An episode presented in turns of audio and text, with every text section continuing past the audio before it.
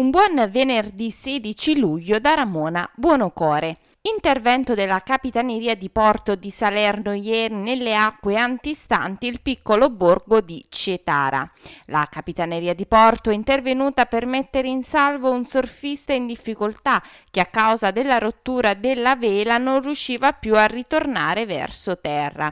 Ricevuta la segnalazione, la sala operativa della Capitaneria di Porto di Salerno in poco tempo ha inviato in soccorso dell'uomo una motovedetta. Il surfista è stato recuperato insieme al windsurf ed è stato trasportato al porto di Cetara dove è stato affidato alle cure del personale del 118.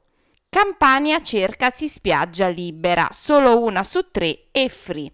La nostra è una regione dove è quasi impossibile trovare uno spazio dove poter liberamente e gratuitamente sdraiarsi a prendere il sole e una volta trovata una spiaggia libera ecco che in alcuni casi sono poste vicino a foci dei fiumi dove la balneazione è vietata. In Campania complessivamente si può stimare che con le sole concessioni relative agli stabilimenti balneari, campeggi e complessi turistici, oltre il 68 delle aree costiere sabbiose è sottratto alla libera e gratuita fruizione. Ciò significa che solo il 32% del litorale della nostra regione è free.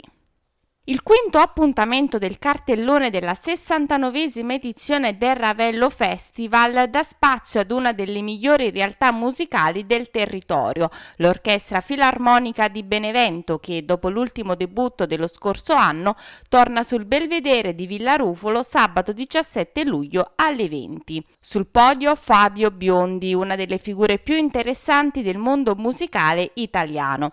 Direttore e violinista e il fondatore del complesso Europa Europa Galante che nel giro di pochissimi anni, grazie anche ad un notevolissimo successo discografico, è diventato uno degli ensemble specializzato in musica antica più famoso e premiato in ambito internazionale. E concludiamo con le notizie relative al Covid in Costa d'Amalfi. Durante la giornata di ieri si sono contati 6 guariti ad Agerola e 2 positivi, uno ad Agerola ed uno a Vietri sul mare. In Costiera Amalfitana quindi si contano in totale 2692 casi, di cui 25 attualmente positivi, 2635 guariti e 26 decessi. Questa era l'ultima notizia. L'appuntamento con le news locali torna lunedì. Io vi ricordo che è possibile ascoltare il giornale radio di Amalfi Notizie su Divina FM alle 11.45 con replica alle 12.45 e sui canali di Amalfi Notizie, Google Podcast, Apple Podcast e Spotify.